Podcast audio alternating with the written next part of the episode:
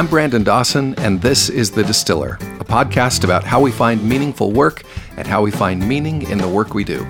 My guests for this episode are a couple of close friends who practice similar, but not identical, pursuits.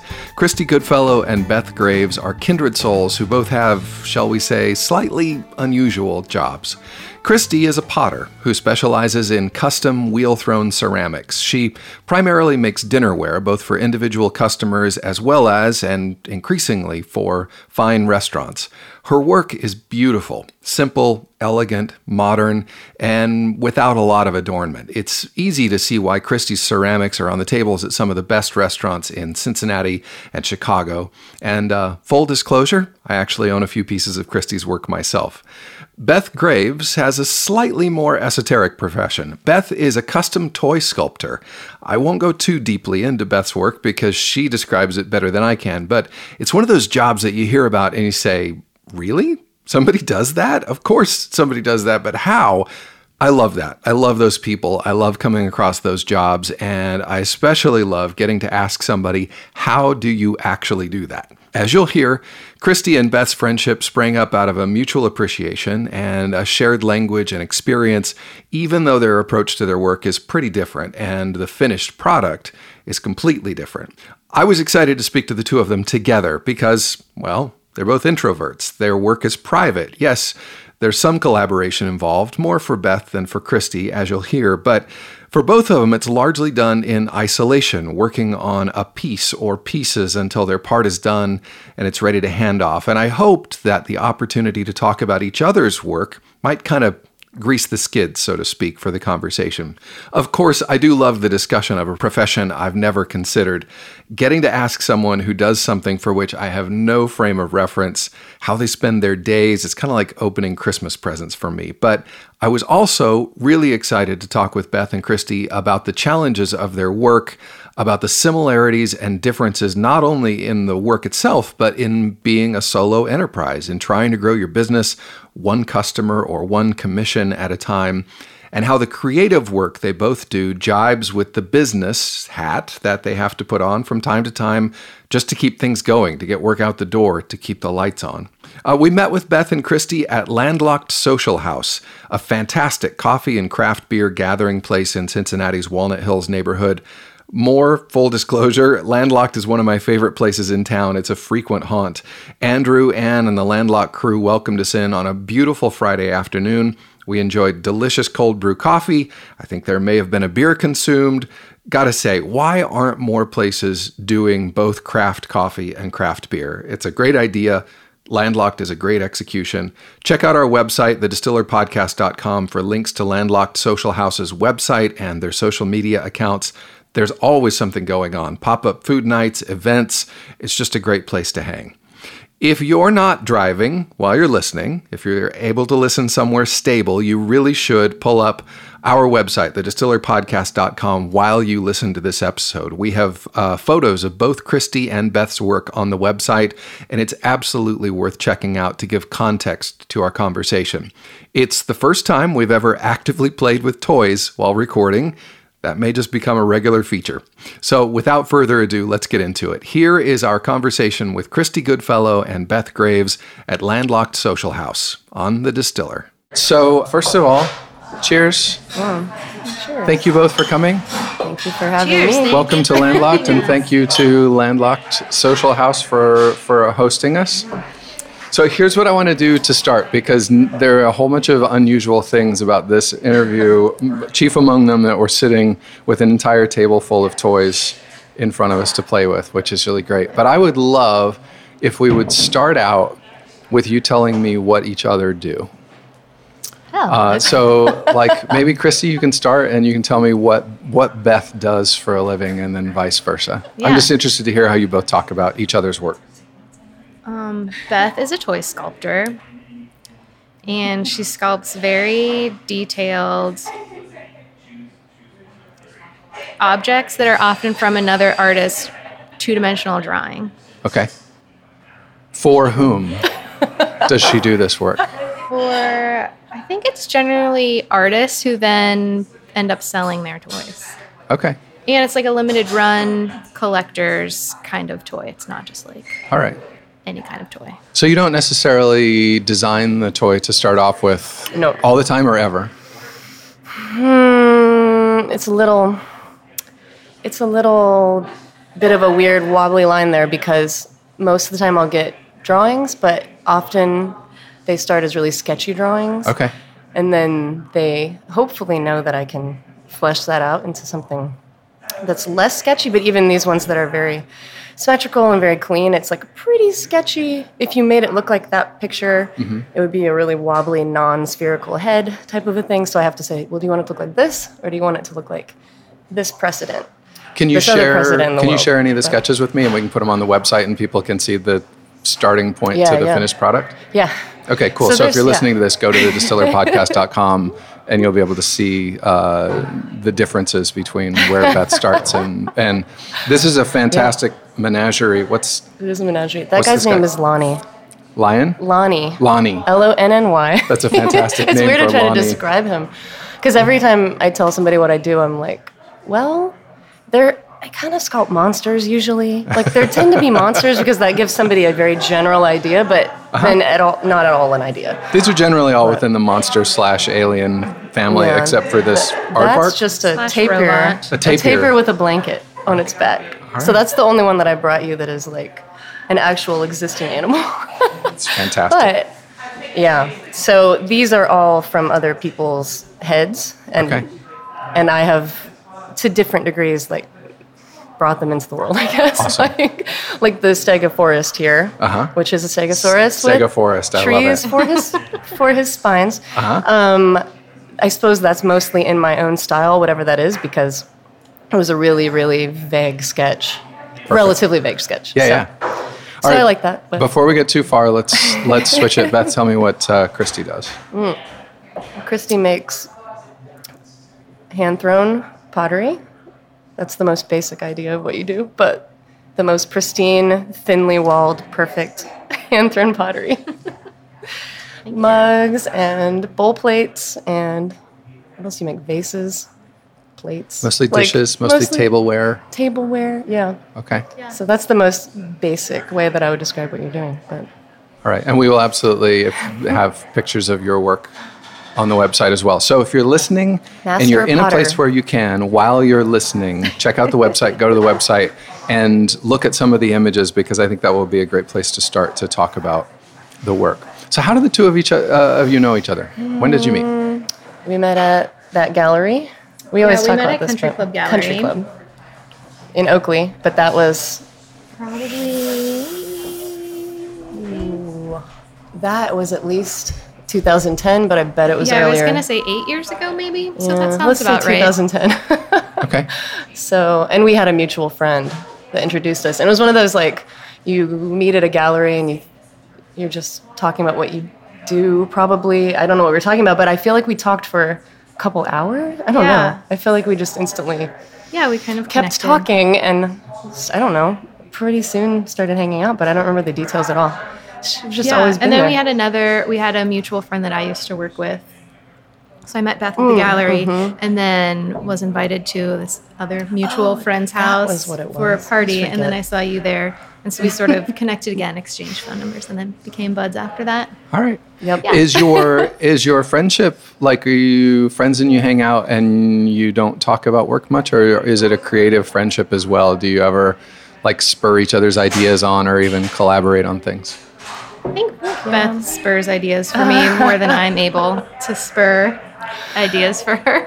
Well, that's because I'm doing other people's work for the most part. But we've talked about collaborating, and we keep being both too busy to actually That's make a good goal. A, A, 2019 together. goal. Perhaps. There we go. Yeah, it was a little collaboration. recently Yeah. a 2017 goal, but now it's going to be a 2019 Goal. I know, and we said it on a microphone, so now Yeah. it has to happen. That's right. It's on the internet, so it's forever. Yeah. Yeah, It has to happen. But, but you you let me take a mold class with you, so I got to learn a little bit more about clay in that way because I use a different sort of clay than Christie uses. Yeah.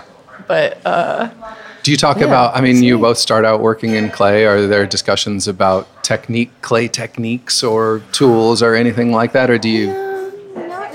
Maybe a little bit when I come to visit you or something, but there should be more because there's so much that I don't know. And I'm in my own little bubble of the few tools that I use and the certain thing that I use that really not that many other people Yeah. use that I know anyway. But but I'm always fascinated by your knowledge of that, your working knowledge of all of those I feel like things but, Beth that you're using. has helped me push forward with some ideas. For example, that button that I was working on, and a couple of other things. Oh, that's good. Because, like Beth, the work that she's doing for is for other people, and until pretty recently, a lot of the work I was doing was for other people, whether it be restaurant, dinnerware, or um, play settings or planters that were for wholesale. Oh, right. Um, and so pretty recently I decided like, okay, I need to make a collection of work that's just work that I want to make in these palettes that I'm interested in exploring, kind of putting out there. And some of the Mm-hmm. ideas that I was tossing around, Beth kind of helped me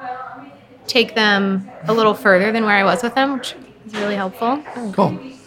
You, I think you, we talk more about business stuff. When she's helping Okay. me, it has to do more with an overall look at what uh-huh. I'm trying to do than individual, I suppose, because I'm working with usually one other person on each figure. Right. And they're the ones who are telling me what to do with it for the most part, as far as like formal issues go. But so for for me, I'm usually asking Christie questions about I can't think of any recent ones, but usually questions about how how do you run your own business and Right. make money doing But what you're really good pl- at. We have plenty of talks about time management. Yes, we do. Invoicing Plenty of and them. ways to word things in emails to people. Oh, Yeah. that's true. I forgot about yes, for sure. That kind of a relationship, which is very valuable. Absolutely. And I just why we can't even think of the details because I, I guess it's it's that it's that easy when it comes up usually that we can ask each other those things. Yeah, I it's usually if we're feeling stuck about something or we want to bounce something off each other. Otherwise, it's just like normal friend stuff. normal friend stuff and like, oh, what are you working on? Yeah. Well, these are the reasons that I wanted to talk to the two of you together. Number one, because I kind of had this fear that to talk to either of you by yourselves, you would be so reluctant to talk about what you do that we would just have an hour of silence. So this is it's already working well. But the other thing is, Way more awkward solo. That's, It- it yeah, would've. that's funny. no, this is good. Um, uh, you both there's similarity to what you do. You both work in clay. You both work by yourselves. You both have a creative pursuit that's somewhat unusual in terms of like what people culturally do. And so I, part of part of it is I want to talk about like just how you started doing what you're doing and how you spend your days and stuff like that. But then the other thing is that the concerns that you share and the places where you you both kind of get hung up and are able to help each other are the concerns that are universal to independent workers and small business owners and and um, people may or may not have a network or a, a compadre like you do to talk about those things. So for somebody listening who's thinking either they're in that place and I'm stuck and I don't know how to move forward to hear some of your discussions might be helpful. Um, or for somebody that's thinking, I want to do an independent creative pursuit. How do people do that? You know, it might be good to hear some of your. So let's start off first of all, um, and just a brief story about how why you both do what you do, how you got into what you were doing. Did both of you go to college for this? Both went to art school. Okay. I went to the School of the Art Institute. And I went to the Art Academy here, Okay. Cincinnati Art Academy. All right. And did you study pottery, toy design? What do you study to get where you are? Just general art? Yeah, I start. I the school that I went to, you didn't have to specify a concentration, and so I started off doing some graphic design and photography, and then Okay. got a little tired sitting in front of the computer, and decided I'm just gonna take a ceramics class because it's the opposite, and then I just really connected with the process, and so continued to explore that alongside of photography. And then once I graduated, I got an internship and just kept finding community studios to continue working with clay. So I sort of fell into it a little bit. Okay. Um, when did you did you sort of think I could make a career out of this, or this is something I want to at least take a stab at? I guess that was probably in 2009. I feel like I really started selling my work and going to different pottery fairs and stuff, but I was still working full time. And it was about five years ago now that I quit my full time job. Okay. And at that point, I had started working with a chef, sort of collaborating, making small batches of work for uh, dinnerware and stuff for him. Yeah. And For was, his restaurant. yeah, and then I was selling some stuff on consignment, and I just sort of wasn't happy at work anymore. And What were you doing for work at the time? um, I was doing merchandising at a houseware store. Okay. Yeah. So, An unnamed houseware store. but still, sort of in that world, you had an idea of what they wanted. You had an idea of what a buyer might be looking for. Yeah, kind of how to arrange things, being Uh-huh. surrounded by like designed objects. Yep. So it was definitely related and definitely ended up being helpful, like going to pottery fairs and stuff and being able to merchandise my own work to sort of speak to the visual aesthetic that my work has on its own. Being able to kind of create that mood with a tent setup or something was really helpful. Yep. And talk about a, a little bit about that. What is the visual aesthetic of your work? As you, Beth sort of gave her opinion on it. How do you define the visual aesthetic of your work? Yeah. Um, I would consider it kind of subtle, like clean lined, pretty earthy. A lot of the color I work with comes from the clay itself. Um, minimal glazing. A modern. You you take the weight out of the clay. What do you mean by that? At least comparing it to lots of other pottery that I see, but even without comparing it, it's she lifts it up. Oh, Well, literally, you lift it up, Yeah. but it starts as this lump, this really heavy lump that you throw in the center of the wheel, and then you. I don't understand how she does it, but she she just elevates it. You elevate it into this like buoyant form, I guess. into But a I, now that. I'm talking about it out loud, but Yeah. No, but I've seen Yeah. videos of people working with wheel pottery, and there's something that defies gravity and how Yeah. you shape something and get that structure to hold it up. yeah, Yeah, and and- yeah, you make it look very easy. So that's why I, I'm picturing it like this. Oh, thanks. Mm. It doesn't feel easy all of the time. I. But I feel like I in my tell her that, head, every time I'm making it, there's sort of this internal struggle of like, okay, you have to center the clay before you could do anything else with it. Otherwise, it gets flung all across the room by the yeah. wheel. Yeah. Wobbly. And so just sort of getting that bit of concentration is kind of metaphorical, like you're centering the clay, you're kind of centering yourself, coming to sort of like a quiet, calm place. At least for mm-hmm. me, mm-hmm. it's metaphorical in that way. And ever since I started, I just sort of had that sense of conquering this thin wall. And it was hmm. usually really wonky and off center to start with. And then, I don't know, over time, like 15 or so years of trying to do that, finally, like, like Yeah. I'm getting a hang of it. Oh. But it was something early on that you felt like you had a sense for, or like a feel. Yeah, I guess ever since I started, even I have one of the very first things I ever threw at home. Still, and looking at it, I'm like, oh yeah, I can tell that I made that. That piece that's in the backyard. Oh. It's all oh, I need to look at it again. it's like round and wonky, but Do you watch you see all the Ghost like once a day? Just for inspiration. never watch it. I mean, in the past I've watched it, but It's been a while. like not your anti-inspiration. right. Exactly. Especially, yeah, is pottery? That's the other. That's another podcast. Is pottery? But I'm like, should I Sensual. quit? And then I watch the video and I'm like, eh, maybe. it's a little too. Maybe not. I wouldn't want anybody that close to me. I recently hired an assistant, and so it's interesting having somebody else in the space because for me, it's sort of like you're doing this like personal kind of manipulation of a thing, and you're kind of trying to be concentrated. And in And a quiet sort of space, because if you don't, it's going to go all over the place. Yeah, and- yeah. It's almost like you have to think about what you're doing while you're doing it. Otherwise, it's really easy to lose Right. track. And especially, like Beth is working from a drawing, and I'm typically, if there's a new form I'm unsure about, sometimes I'll do a quick sketch of something, but typically I'm like sketching it while I'm on. Yeah, you're reacting to it. Mm-hmm. what's happening physically with the clay, and it's in motion. Whereas my things can sit dormant for months. Like Yeah. the material I use is forgiving in that way. It doesn't. It doesn't change form at all. Like it doesn't get too hot. It You doesn't can get leave it and sort of walk around and look at yeah, it for a while. I can leave it for years and years and years, which is actually a very bad thing. Most of the time, at least when it comes to my own things that I want to make, because they just sit in a box. But like I don't have to. I don't have that expediency that needs to happen. Mm-hmm.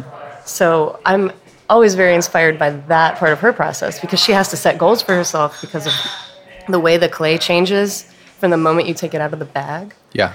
Whereas my wax is, I don't know, it's just very it's in this particular state where it doesn't It's, it's where I there. manipulate it. Like I heat it up to a certain temperature, and I use a little hot tipped pen, and otherwise it just sits there. It might gather dust, but it doesn't. It doesn't change or dry or get.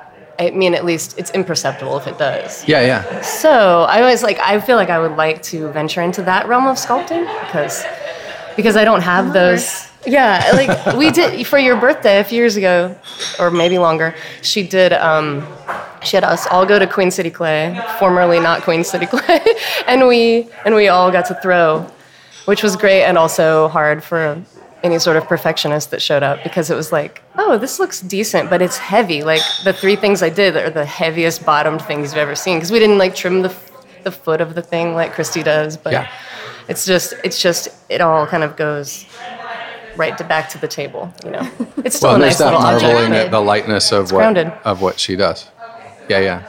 So uh, d- quickly, just because this has always been an, eh, one of the hallmarks of handmade work in general is uniqueness and and beautiful imperfections and sort of a.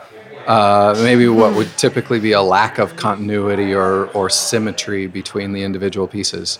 Maybe. Your pieces are very repeatable and symmetrical, and they're of a family. And when you do a set of dinnerware, they all have to fit together and stack together, and they all have to be.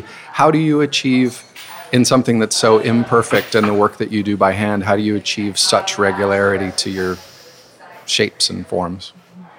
Technically, I just measure a lot. So I like weigh out the clay. So if I'm making a set of dinnerware, I might start with like four pounds for each plate that I'm making. Okay. And then when I'm making it, I have a dimension in mind. You, typically, my dinner plates end up at 10 inches, and then I lose an eighth of an inch per inch In firing? if through the firing. So Okay. you typically lose anywhere between 10 and 15% of the size from when you start to when it comes Okay. out. So you kind of take that into account. And then I just sort of take measurements Mm-hmm. and I try to get close for each one. And I'm really meticulous. That's a positive word for it. really meticulous about it. It's inspiring, seriously. yeah. And there's some of that control that I feel like, oh, yes, okay, I successfully completed this form. Awesome. And then I feel like there are times when I'm glazing where I kind of let that go a little bit. Hmm. So whether it be like drips that happen in the glazing itself or when I'm dipping something in and I can't use a tool to dip it and I use my hands and I end up having some fingerprints and stuff. I kind of like seeing that in juxtaposition with the mm-hmm. clean, like tight forms. And it's kind of a mm-hmm. balance to me where I feel like I could be Yeah. really tight and meticulous and then just being kind of able to let go a little bit. And I fire in an electric kiln now, which you have a lot of control over, but I used to fire in a gas kiln and I've done a few soda firings before and they're more atmospheric. So there are certain things that you can't control in those firings and that was always kind of nice to then like have this control and then being able to relinquish that control is always sort mm. of Right. A nice feeling. It does seem like for any artist, there's a point. Um, my my closest association is music. Um, that there's a point at which you have to let go of your thing.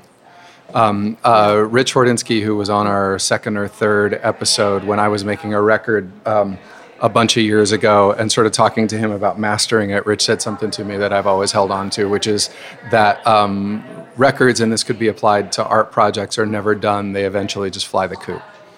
Um, and with everything, there's this point at which you just have to let it go because it's never going to be done, done. Yeah. I feel that way every single time I send something out. I know, I feel like that's probably a shared Yeah. thing that Beth and I have because her stuff is super detailed and meticulous as well. And it's so you probably get to a point where it's like, okay, how many How many scales, Scales.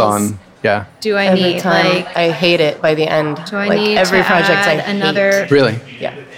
by the end. No, there is that. I There is hate it, that but then process. later I'll love it again. But yeah, but there is a, a point of needing, yeah, so needing to get rid of it, needing to have it move on. That's exactly how I feel every time. And but my the thing about my process that's different. Hopefully this isn't out of order, but just as a little parentheses Yeah. is that other people work on what I make after. So I don't have Oh, the right, end. I'm right. not the end maker, Mm-hmm. which is I feel cowardly of me, but also you know I can that's the process. I'm in the middle of it. I feel like I generate the forms, but I'm sort of in the middle because the things that are on the table, at least, um, usually the wax that I finish will half about half the time get turned into a resin cast, and then it's way more solid and way less marable, and then it will get sent to Japan. All of these are made in Japan by these little family factories, where there's another wax process made off of the prototype that I send or that my client sends, and mm-hmm. then there are at least two more processes like after that. And so these these beautiful shiny things that you see are evidence of the marks i've made but also evidence of someone working on them after me. Do you ever get something back that is unrecognizable from what you sent off? no i haven't with any of these things um, maybe like when i was doing com- um, work for big toy companies where other types of changes happen in between that's how i started but um, these things you know with the exception of a few details here and there or things maybe weren't pullable out of the molds to use a non-technical term they couldn't pull out of the molds very well like maybe they had to adjust something in their wax stage but i always know that someone else will touch it after Yeah. me Yeah. which is about it was such a relief but also i don't know it feels impure somehow Well, no, but it's it, a collaboration it- in this weird way? That's way, what I was going to ask. Does it feel like collaboration, or does it feel like something not so nice as collaboration? more collaborative than a negative kind of ghost of that but there are times when when at each finish of a project i am hating that it's still in my possession Hmm. for lots of reasons like lots of psycho- psychological reasons um, i will be like well somebody else is going to be able to It's time clean up this little else. nick Yeah. yeah, and it Yeah. always feels like yeah it just needs to get out of here That's great. it just needs to get out of here so that's more complicated but and it's interesting that other people might feel that way who have a different relationship with each step of their finished product because yeah mine just ends at a certain point and then a few months later or a year later it comes back to me in the form Right. of a plastic hollow Well, so let's guy. talk about what you So- do uh, a little bit more because, and this is one of my favorite things. One of my favorite things is to come across somebody who does something that I never knew or considered existed. yay i'm glad to i don't know that much about it So- i've never been to japan Right, but, no, so but I, i'm glad I have to be able some. to introduce it to I have you at least some familiarity with pottery. You know, I took a seventh grade pottery class in Idaho Falls. oh that sounds good i like that Like I never knew that. like, and of course, somebody has to make the toys at the beginning, but like I feel, I feel Yeah, like most of the culture yeah. has no idea where that starts. So i can relate to that yeah I was one Describe- people tell us the story, and the story is like. How did you start? You said you were making toys for big companies, but then I Mm-hmm. really am interested in, um, like, how does, how many of, of you are there in the world? like, Oh gosh. how does somebody get into question. what you do, and how did it happen for you? At what point did you say, well, I might be able to make toys for a living, Yeah. and so we need to go back to to art school, but then we also Yeah. need to get into when did you realize that you could make individual custom toys for somebody in Japan in the privacy of your own home? Tell us the story. from the privacy of my desk. Yeah. Um, I can answer the latter half of that question. The first half, I don't know how many there are of us. Like, I can go through, say, Instagram and see when people tag, like, sculpted by this person who I've never met. I've never Uh-huh. met any of them. And it's not even necessarily a competitive world, other than that it's small from what I glean. And from the idea that, like, yeah, most people aren't going to just run across these types of figures, which are called sofubi, which means soft vinyl, as far as I understand. Okay. It's like any of this would need to be fact checked, but soft vinyl figures. We don't have the budget for fact checking. We're just going to take your I mean, word I don't for know it. that, but I, I don't know if anybody would be listening who would be sending you messages about my facts being off. But this, this will, this will speak to my solitary nature because I'm sitting up at the desk, looking at my picture or looking at my reference, sculpting things, sending them to someone else who then has to deal with the production side of it, which I'm also grateful for. I'm sort of like trying to dip a toe into that and learn more about it through other people who have moved to Japan from America and who have decided to take that on themselves, but I have not decided to take that on. I'm just So- doing this part. So, To interrupt you though, why Yes, is this please. something that happens primarily in Japan? Is it a different appetite for different kinds of toys? It must be, but that's like you're giving me questions that I need to start asking more of too, because it seems like it all stems from Godzilla. Uh huh.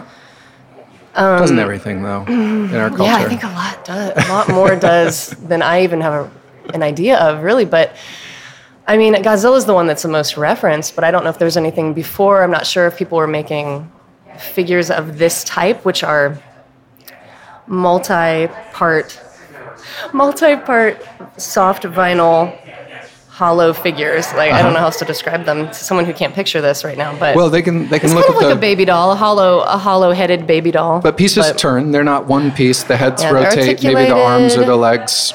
Yeah, Yeah. they're articulated. They're um, slush cast. It's called, where you pour the material into a metal mold, and then you you let the kind of outer shell bake or cure or whatever the process is, and then you pour out the rest. So Okay. it becomes a thin walled. Like these are.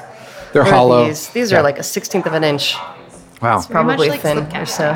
Yeah, like there are there are lots of corollaries with. Uh, with clay clay work, but I don't do any of them. So that's why I, I'm talking sort of like I dreamt all of this because I because I send a, ho- a a solid wax sculpture to someone, and then it comes back to me as this light, hollow, shiny piece of soft plastic. So.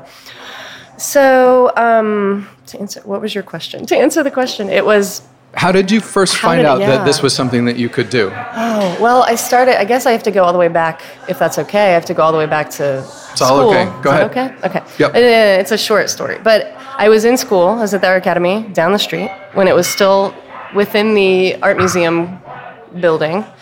Um, and I didn't know what I was doing.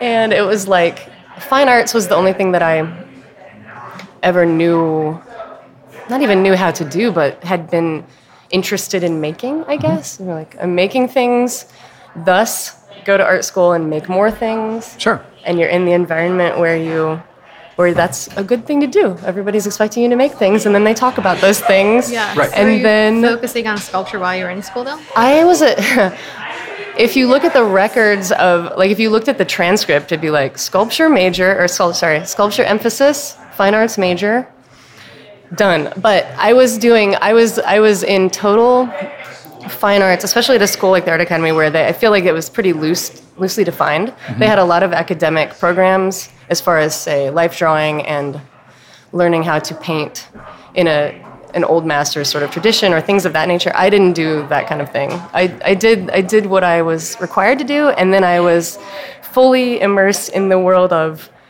well, make something and then we have to talk about it. Right. And maybe it's not valid, but it's valid enough.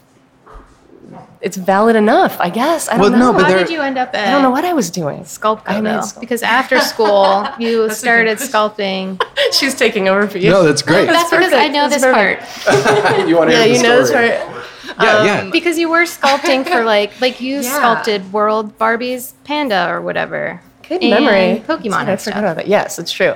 Um, so in school, I don't know what I was doing. All sorts of whatever, like all sorts of whatever, different mediums, as defined Which by is the what you were. environment. Let's be clear. by- Which is what you were supposed to do. Oh sure. oh yeah. you're- it was not. I was not being rebellious. I mean, maybe No, but like it's one of the great things about art school is that like a lot of a lot of different different paths of education, professional education, Yeah. career education these days are you know ignore all of the other stuff, and it seems like art school is one of the few places where they do say no, learn it all.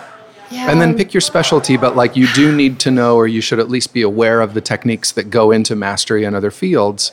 Like that's Yeah. that's a great thing because it's something that we lose. Yeah. Culturally. Both of, us, Yeah. both of us learned a lot after school, I feel like. Like we kind of dabbled in things and it then was very yes. It was very figured some dabbly for me. out. And I'm always still learning something, some new process Yeah, or yeah. whatever. And I feel like Beth sort of refined her.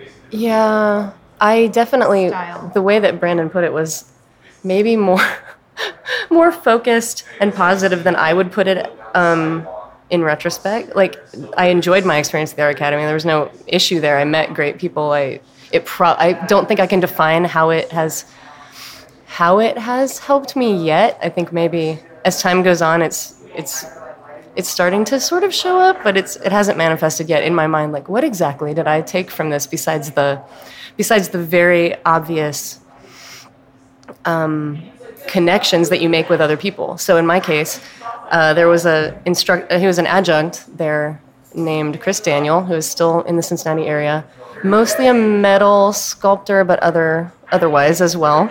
And he worked at Sculpco, which is where I ended up working after I graduated. And so my friend Nick Paparone, who went to school with me, who was in the design side of the art academy, but everything sort of meshed Yeah. in a good way. Like that's what I loved about the art academy at the time. I think that it was all sort of just all over the place, and everybody was kind of doing a little bit of everything. Um, he wanted me to sculpt a figure. It was like started with a commission. He wanted me to sculpt a six-inch figure of himself for a self-promotion packet he was doing. I could Cool. not remember what it was, but but so it was like, oh, yeah, I think I can do that. Mm-hmm. Because I had always worked with clay as a kid. I don't know why I thought I could do it, because I wasn't doing that kind of work at all. I wasn't just sitting and sculpting people, but it's like, sure. So I so I took some like really soft and now with retrospect, really soft, like not good clay to work with for a tight six inch figure. And I sculpted him like during other classes. I remember taking the figure into some sort of history class or aesthetics class I was taking, and his girlfriend at the time being like, he needs more of a butt. and so I and I already had his jeans sculpted. It's uh-huh. it's like both it's both very sloppy and very at the same time detailed. So I'd sculpted his little pockets. And I remember like kind of sticking the tool in the butt and squishing it out and then sticking more clay in. And she was like, okay. He's gonna- he would he would tell you. It's it was right. But but he had these sort of dready, this dready, messy hair, and so I like it was kind of an expressive sculpture, uh-huh. especially for me, especially compared to this stuff. It's pretty funny. So I still like it's like a prized possession, the one casting I have of this thing. So I talked to Chris Daniel because he worked at this toy place, and he was like, "Yeah, we can mold that for you." Because I had no idea how to mold things. They didn't have rubber molds and resin casting at the art academy. I don't, at least I didn't know about it.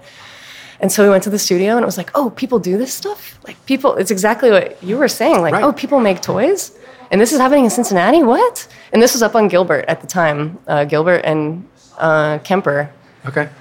Not too far from where we are. or Kenton. I'm sorry. Yeah, but not too far from where we are. Um, yeah, and so it, it was a little studio, like ten people, and at the time maybe less. But so I go up there, and I didn't have any money, so I was just kind of like, "Yes, thank you. Uh, okay, whatever you need to do, help me out." I don't even remember. It's like a dream, but I, I think that's what made me realize, oh, people do this, and maybe I got some feedback from somebody there that made me think I could do it, or later because I was going to graduate then either that year or the next year.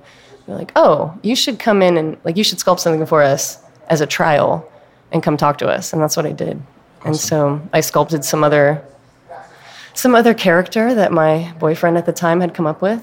Um, it was a two-headed turtle, which I still have in clay, and the clay is kind of gross now, but I feel like it's this.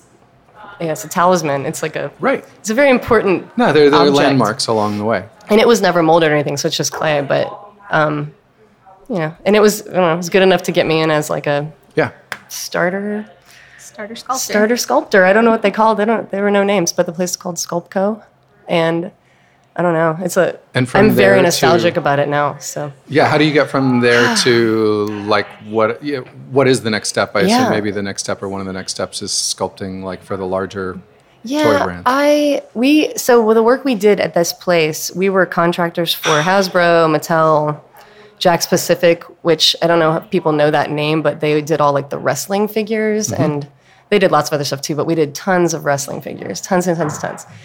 Um, and so we did lots of Pokemon and like all like lots of cartoons that were out over the years. I worked there for 11 or 12 years, so lots of popular culture came through there, but it was mostly So that kind of stuff. What happens? You sit down one day and somebody hands you a sketch of a Pokemon Yeah. and says, "All right, you need to make a three-dimensional figure and it needs to be this tall." And Yes. Okay. And Pokemon as the example.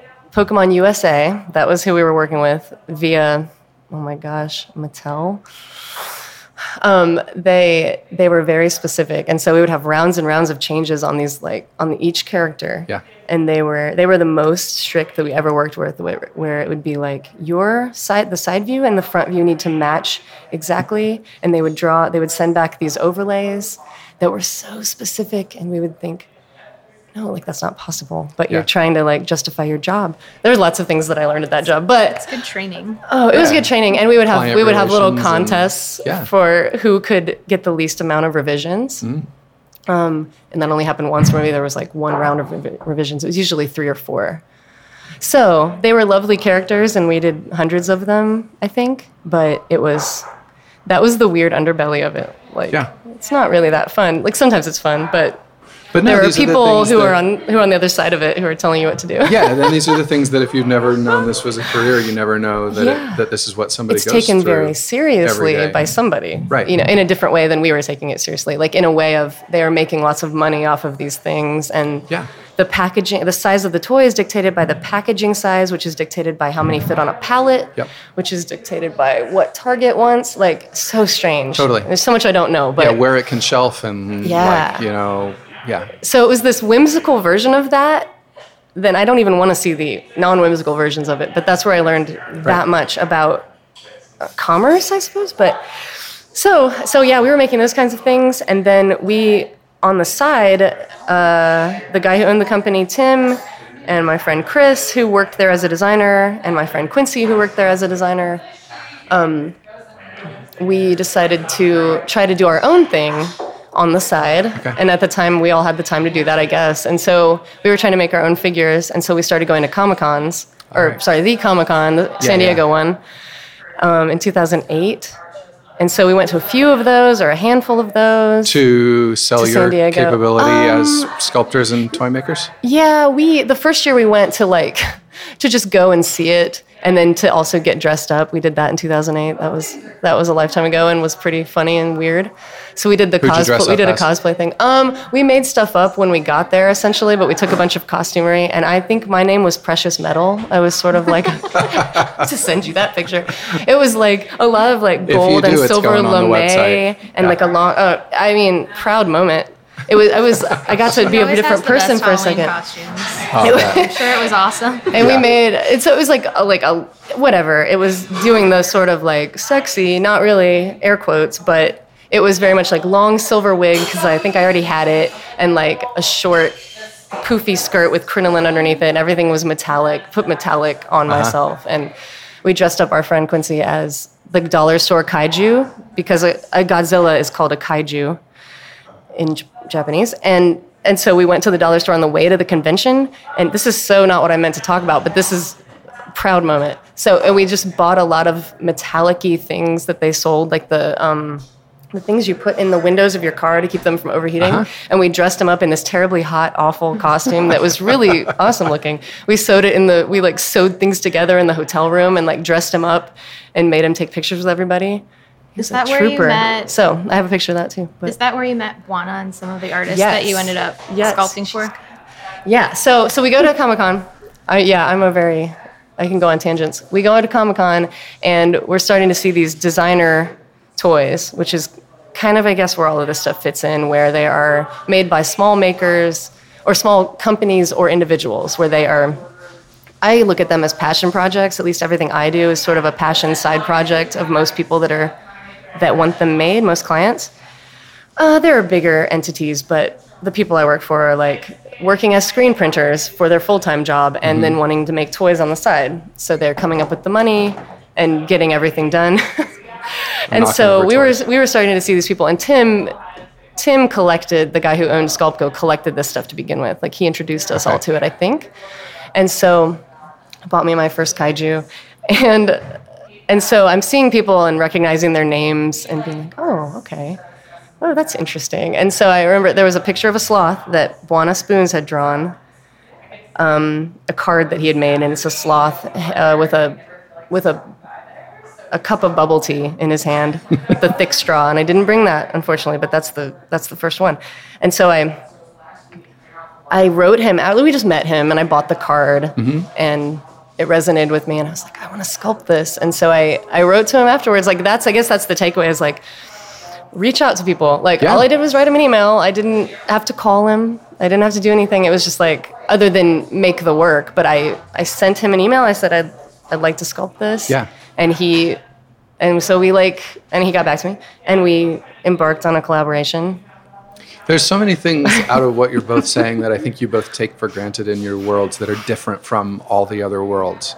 Um, like number one is uh, there's there's a word for it now. There wasn't a word that I knew of, but even up until like five years ago. But like maker culture, Oh, sure. hmm and it's it's a word now only heard this. because like the world has gotten to the place where people don't make anything anymore. Right. You know, like people just used to make stuff. Like the idea was, you know, it doesn't matter what I do for a living. If I need a piece of furniture or if I need to fix something, I'll go make it in my Mm-hmm. backyard. People had skills.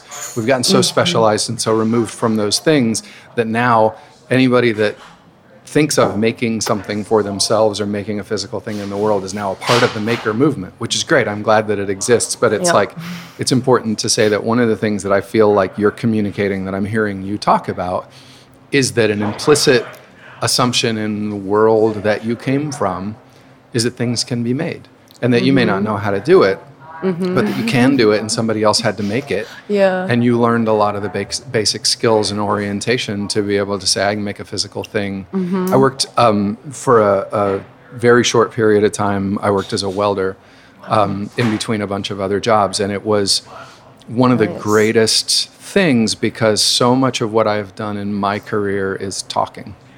You know, working on the radio, hosting a podcast, selling or making advertising. Yeah. And that was one of the few times in my life where at the end of a day, I've made locomotives, like welding giant Oh. trains. What? And there, there's something unmistakable. See, that's something I don't think about people doing. Right. No, somebody has to do that. And there was something about at the end of the of the day saying, I made that thing. It's made of like 12 tons of steel and it's Yeah. going to exist for a long time.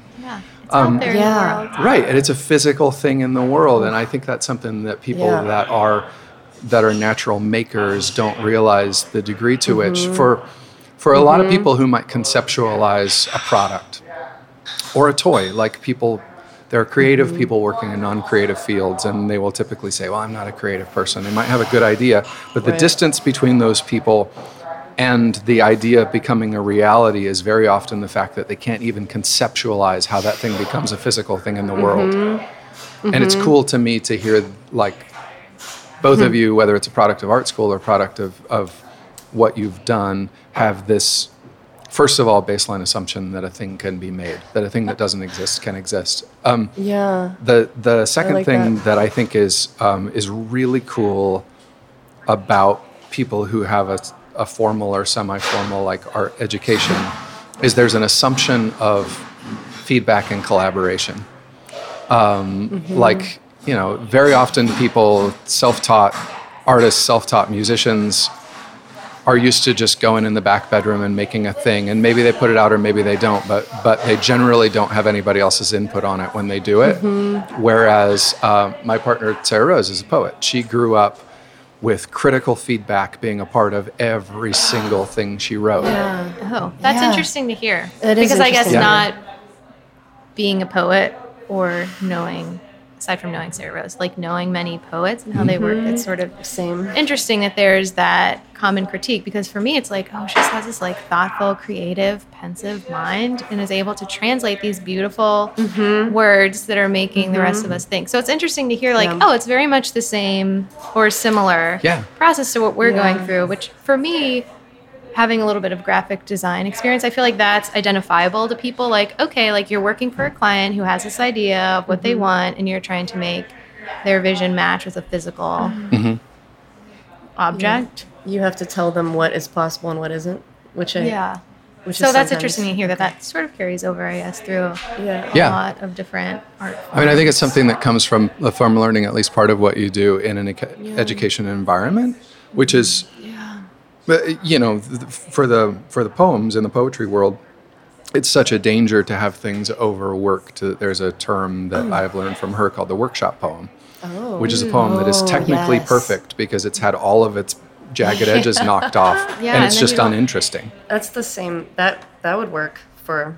Yeah, I feel all that way measure of soy sometimes. I'm sculpting, too. moving into some more mold based production just to make a more sustainable living for myself, I guess. To make what you do a little more efficient, a little more, yeah, yeah, exactly. And so that's sort of a like an internal conflict about is the replicate mm. is the replication and the fact that everyone is right on Yeah.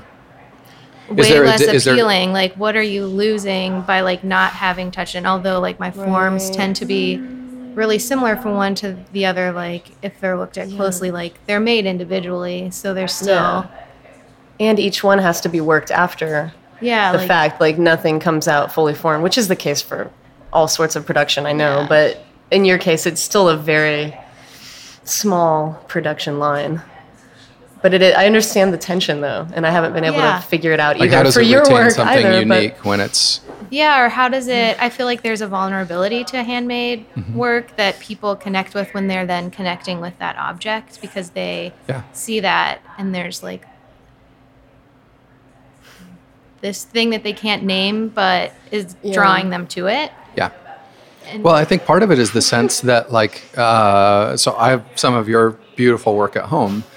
There's a there is kind of a neat thing. I don't think about it all the time, but like when I choose to recognize it, there's this idea that I take a, a plate off the shelf. I know your hand touched that. I know that mm-hmm. decisions and care went into the making of that thing. Even if there's five plates, and even if technically those plates are all the same, they're all completely different. There was mm-hmm. one, you know, second longer that the glaze was allowed to drip off one than the other. There's a little spot on one where the glaze dripped off in a different way. There's, you know, so all of those things go into when something is made, when a toy is made by an individual person, when a piece of pottery is made by an individual person. If you choose to recognize it, there's a symbol of care that, if you want to get esoteric about it is like is a beautiful thing and a harder and harder thing to find in our world. So if you value that, there's a reason to to support artists. I don't mean this to be a commercial for what you do, but what the hell? No. There's a reason to support independent artists like yourselves because you have this you have this interaction with something that exists in the physical world that came from somebody's mind and then from their hands. Yeah, and I feel like we're in a time where people are recognizing that. Yeah. So I remember when I was in school, also coming from like a more conceptual art education, getting to the place where clay resonated with me because I was making a thing that was an actual thing. It wasn't this idea somebody was going to hold it, potentially use it. And that idea as its own concept was starting to gain traction. So I mm-hmm. remember like the first like mm. indie craft show that they had in Chicago was called Department. And I remember thinking like, oh, what an awesome idea. And Etsy was a fresh thing. Yeah. And I was just like, oh, this is so mm-hmm. smart. Like, I get it. Okay. and now it's kind of mainstream that people are looking for this handmade objects. And I feel like people are able to value that. And I feel like we're kind of maybe at the tipping point of this pendulum of we had like all of this mass produced stuff. People are mm-hmm. starting to realize that everything is fast and mm-hmm. The same. and the same. Yeah. And so people are kind of coming to find that connection and personality and that like moment of pause that they get to have when they're interacting with something that's handmade. Yeah. So I feel like we're fortunate in time yeah that's very for that. that's um, very intense to think about but yeah Yeah. it does feel yeah i don't know I, yeah it always feels i always feel that tension of is this going to continue especially with what i'm doing because they're not useful in the specific way that christie's things are useful if we're comparing but Yeah. which i do a lot of course in general but it's like i don't know because the, these things are that i make are able to be made because of collectors yours also i mean that, that those Collectors are in a like, people are way. collecting Yeah. them Yeah. but Brandon is collecting. I am. I'm a building my special collection. collector. Me too. Usually via second sales and Oh, trades, you. but um, I, yeah, it's just it always feels very tense and the I, and I can't, and that's where I need to talk to other people who do what I'm doing specifically because I don't know what the market is at all. I'm just kind of like, well, I'm gonna. Here, somebody else wants me to do a job, so I'm gonna do it. It's very seat Yeah. of the pants and in a Does your in work a come to you? way, does your work come to you from repeat customers, or does it come from you getting your work out there and then somebody reaching out to you because is it you know a word of mouth? uh, both, but all I wrote that down actually. All of my work so far in this world has been word of mouth, mm-hmm. which is really, really, really fortunate.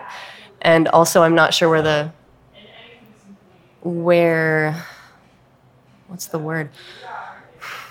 I don't know because I don't have a ton of time to sculpt right now, so I'm not sure if I'm really busy because there's that much demand, and I would be really busy if I had, say, 40 hours to Yeah. put towards it every week, or if it's the perfect confluence of demand and what I can give at this time. Right. Because at this time, I'm taking, I don't know, I'll have a project for months, and because I'm only working like 10 or 15 hours a week on it, and and you know, if I had my druthers, I would be You might knock be it out in churning out two more. weeks. and- yeah, but I don't know if I would even have the demand because I'm not sure. It looks like there's a really, it looks like it's critical mass just with the kind of stuff coming out all the time in Yeah. this soft vinyl world specifically, but also in there's a resin world, there's a bootleg resin world, there's like all- all these very specific things that I'm sure not, not that many people know about, but there are avid collectors and like everybody is. I don't know. Everybody's really intense about it. Like, Well, and it seems like- cool, but It seems like the internet yeah, the internet is your best friend. It is. I wrote that. I wrote a version of that down because I was thinking like I haven't met most of the And you people don't I need work to. for. Yeah. Like, and I don't need to to do the work. Like, I like to meet them. I like the community. Yeah. They are all lovely clients. Like, we've had I've had no issues with anybody ever. Like, they're all lovely people to work with. They're always very grateful. I'm grateful. Like, we're it's like a, Yeah. a gratitude. It's it's cheesy. It's so cheesy and sappy, but we're just like, thank you. Thank Yeah, you. it's Can, true. thank you for letting me do this. No, I don't think it's cheesy. Or thank at you for all. doing this for it's me, like- or it's a- whatever, even though we're paying, Well, that confluence of where the where the culture i- out is at right now, exactly what you were talking about, is this reaction to the sameness Mm-hmm. of all this over overproduced stuff. And even if there is something that you need to be relatively the same, like a plate or a bowl, you know, you want it to stand up, you, Mm-hmm. You want, want it it to to function a certain way. There is still like a beauty to experiencing something that has everything that you need to be the same and then has all the uniqueness of having been produced by an individual. And for you, the um, you know the the effect of Comic Con, the effect of niche interest families on the mm. internet, the, the effect of the internet in terms of people being able to communicate with. There might have been somebody in Iowa who was really into this particular shape or type of toy that they saw mm-hmm. once from an advertisement in Japan, and 15 years ago they mm-hmm. have no idea whether there's anybody else in the world into that. They have no way Yeah. to get that Yeah. now that's interesting. like that person can c- connect with their community Mm-hmm. they can celebrate this thing and feel enfolded into this thing and then there's a greater likelihood that they're going to really blow it out that they're going to make it a part of their lives that they're going to go to comic-con that they're going to like communicate with these people which only has to increase the demand for what you're doing which is great Yeah, it's been I don't know, it's been really interesting and lovely and positive that people uh, more, normally the messages I get it'll it'll come at a point where I'm like, "Oh, I'm finished with this. I'm almost finished with this project. It needs to get out of here."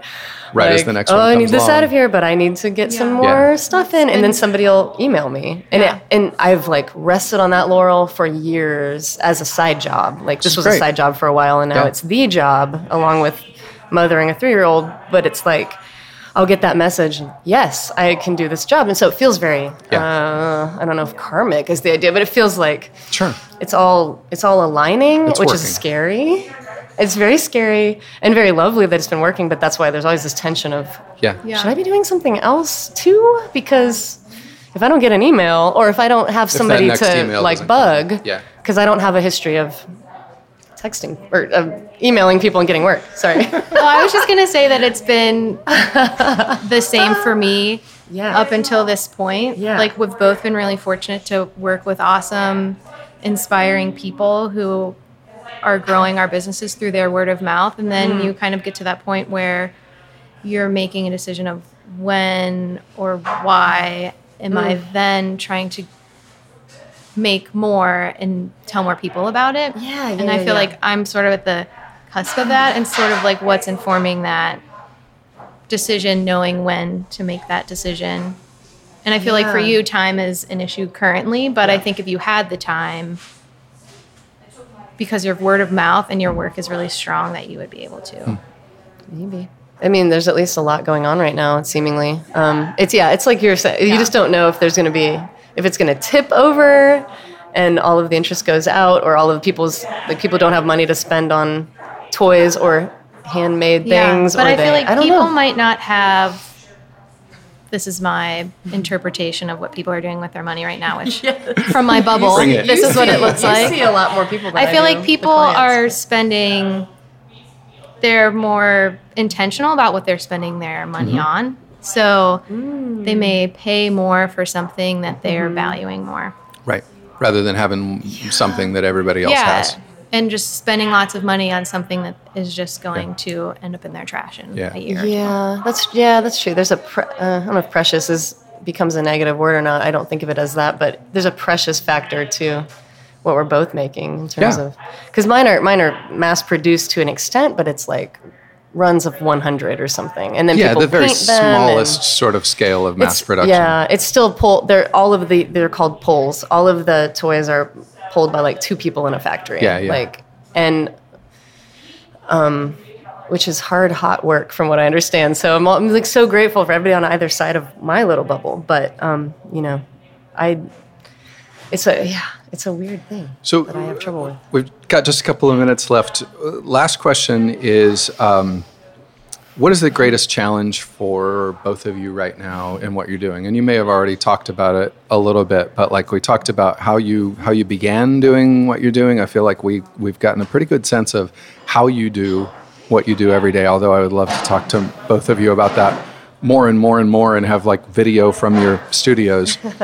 but as you here's the sense that I get, and I might be wrong. I get the sense that both of you are in this in this middle point from being, well, this is what I do, and I've had to sort of like carve out my niche, to moving into a phase where, like, Chrissy, you can tell me if this is right about Beth. Seems to me like Beth is making a name for herself, and among people who know this work, Yes. That she's very re- well respected in what she's doing. Otherwise, she wouldn't get the work that she's doing. Yeah. It seems to me that for you, you started out in a in a small space, making wheel thrown pottery. Now you have your dishes in restaurants all over Cincinnati, in Chicago, and in different places, and you're making a name for yourself in this in this pretty high end Uh, world where your stuff is well known and well respected and being photographed. And so you're both in this transitionary phase, in this cusp of maybe taking your your small little creative making mm-hmm. venture to the next phase of it actually being mm-hmm. something that you're known for. Tell me in, a, in as brief a, a way as you can, what challenges does that present for you practically or emotionally or mentally oh. about how to navigate this phase and how to go wherever's next? I would say for me, it was sort of making those decisions of do I leave my backyard? do I broaden and enlarge my bubble, which I love to be in? Mm-hmm. And then I just got to the point where my business is not sustainable if I keep spending 45 minutes on each dinner plate. Mm. Yeah. Mm. So I'm kind of trying to find that balance of okay, how can you make more in less time and retain that bit that is really special and that connection that people are interested in when they're purchasing the items. And so starting to get into thinking about making an actual career and have a sustainable income from what I started doing because it was a process that I really connected to and I mm-hmm. really liked. And so I feel like that business side is what is most challenging to me, sort of figuring out what that looks like, navigating all of the little details that are involved in that. Yeah, you got in this to be a, a potter and an artist, and now in order to take it to the next step, you have to become a business person, which is a whole other set of skills. Yeah, it's kind of like not my favorite thing. And I quit my job thinking a friend of mine was asking me when I was thinking about it, what do you want to do? I was like, I just want to make things and have people buy them. Hmm, okay, cool. Well, Which that part. so then I was making that part things, worked well. people were just like buying them, I guess. And now it's at the point They were always where buying them. I'm trying to navigate that business end. We're like, okay, my time frames are really far out. I'm breaking even as a business. Like, what do I have to? Kind of taking a step back and Yeah. almost like analyzing a little bit of what you're doing and figuring out how What to has to move that change for it to forward and sort of better. adjusting the path that you were just sort of coasting along, like now you kind of have to like knock down some of the weeds and like Right. be in, more intentional about like the direction. Right. Yeah, that's right. a good word, intentional. Which Yeah. Yeah. It's hard because I feel like we both sort of just like have been riding this Yeah. wave of like, Uh, oh yeah, yeah. we love doing this I thing think we and fell people into like it it, so that's ways. cool. hmm And we're good, yeah, and we have work, which is cool. But then, like you were saying, I want to make things and sell them, essentially.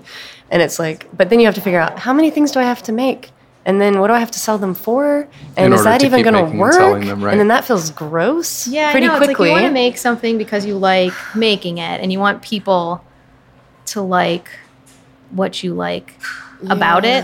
You want that to translate and sort of create this connection with somebody else without having to be with them. I guess. yeah. But if you don't Yeah. make it and sell it for enough, there's a practical concern. You don't get to make it and sell it because you got to go Yeah. back out and get that job and Yeah. do Yeah, something and then you else to pay the can't bills. pay your mortgage and Yeah. You can't Feed have your your, backyard.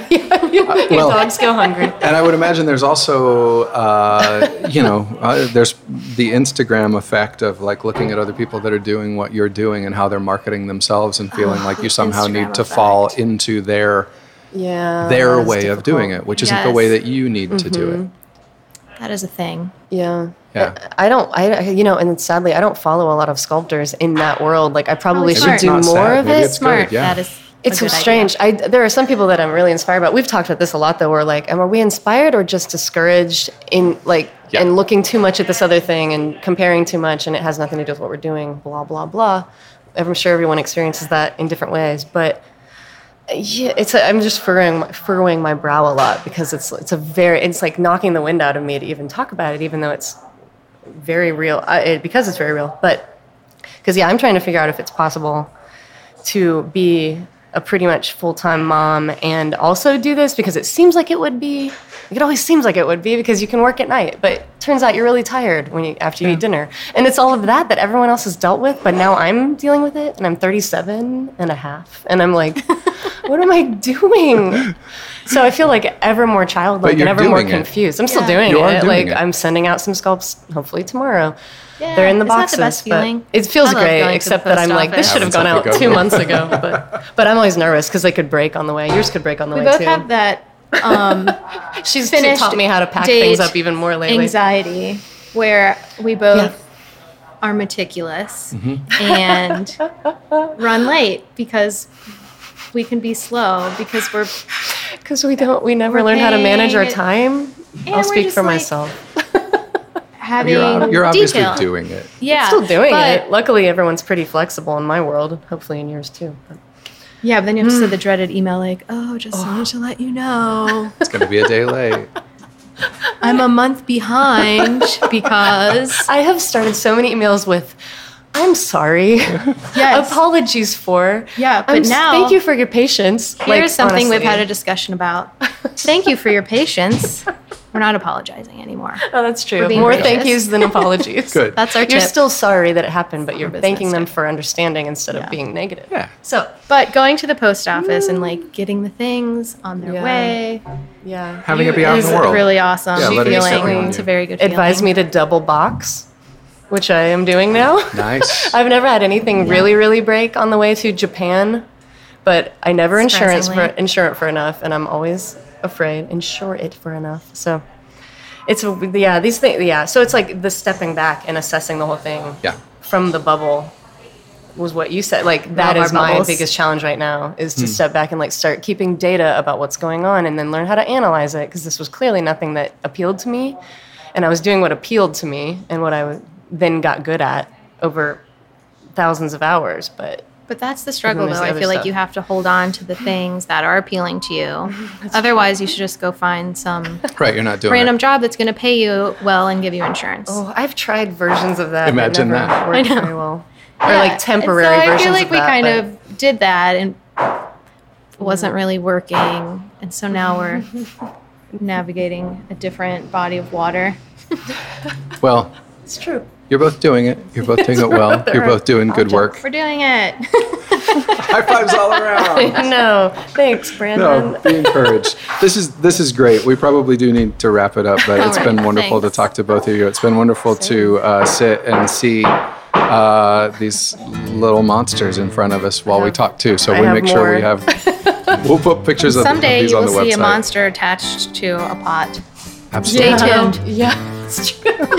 All right. Thank you both so much. Thanks, Thank Brandon. you. This episode of The Distiller was recorded live at Landlocked Social House, 648 East McMillan Street in Cincinnati's Walnut Hills neighborhood. Landlocked offers amazing third wave coffee, craft beer, and food. They're open every day from 7 a.m. to midnight. You can visit thedistillerpodcast.com for links to Landlocked's website and social media pages. You can see their rotating tap list and a list of events. Just looking at their webpage right now, there are pierogi pop up nights, Indian street food night, Korean hot chicken. There's always something going on. If you're in Cincinnati, you owe it to yourself to stop by and experience what Anne and Andrew have created. It's a great spot. And thanks again to Christie Goodfellow and Beth Graves for hanging out with us on a Friday afternoon. Their work is beautiful and inspiring, and hearing about their journey helps us not only imagine somebody else's life and work, it also gives perspective on the questions we're all trying to figure out. As mentioned, we have photos of their work and links to learn more, maybe even add some of their work to your collection at thedistillerpodcast.com. So please check it out and give them some love. The Distiller is produced, recorded, and hosted by me, Brandon Dawson, with co production and booking from Terry Heist. Our show is mixed and edited by Justin Golden. Our logo was designed by Scott Ryan, and our videos are by Mike Helm of Minute Moments Pictures. You can find The Distiller wherever you listen to podcasts. Please do click that subscribe button to be notified when new episodes are released. And if you like what we're doing, please spread the word. The easiest way to do that is to follow and share our posts on Facebook and Instagram. And the best way to help us is to rate and review The Distiller wherever you listen. Ratings and reviews are the currency of search results for podcasts, and every one of those helps us show up just a little bit better for listeners looking for their next podcast addiction. So thank you. Remember, you can listen and download every episode of The Distiller and find information including links, photos of the guests, a map of all our show locations, and of course, you can get in touch with us all at thedistillerpodcast.com. You can also send us an email. Our address is mail at thedistillerpodcast.com. We want to know who you think should be on The Distiller to talk about their search for meaningful work or where you think we should record the show. So please drop us a line, whether by email, on the website, or on Facebook, Twitter, or Instagram. We always love to hear from you. Until next time, thanks for listening. Bye bye.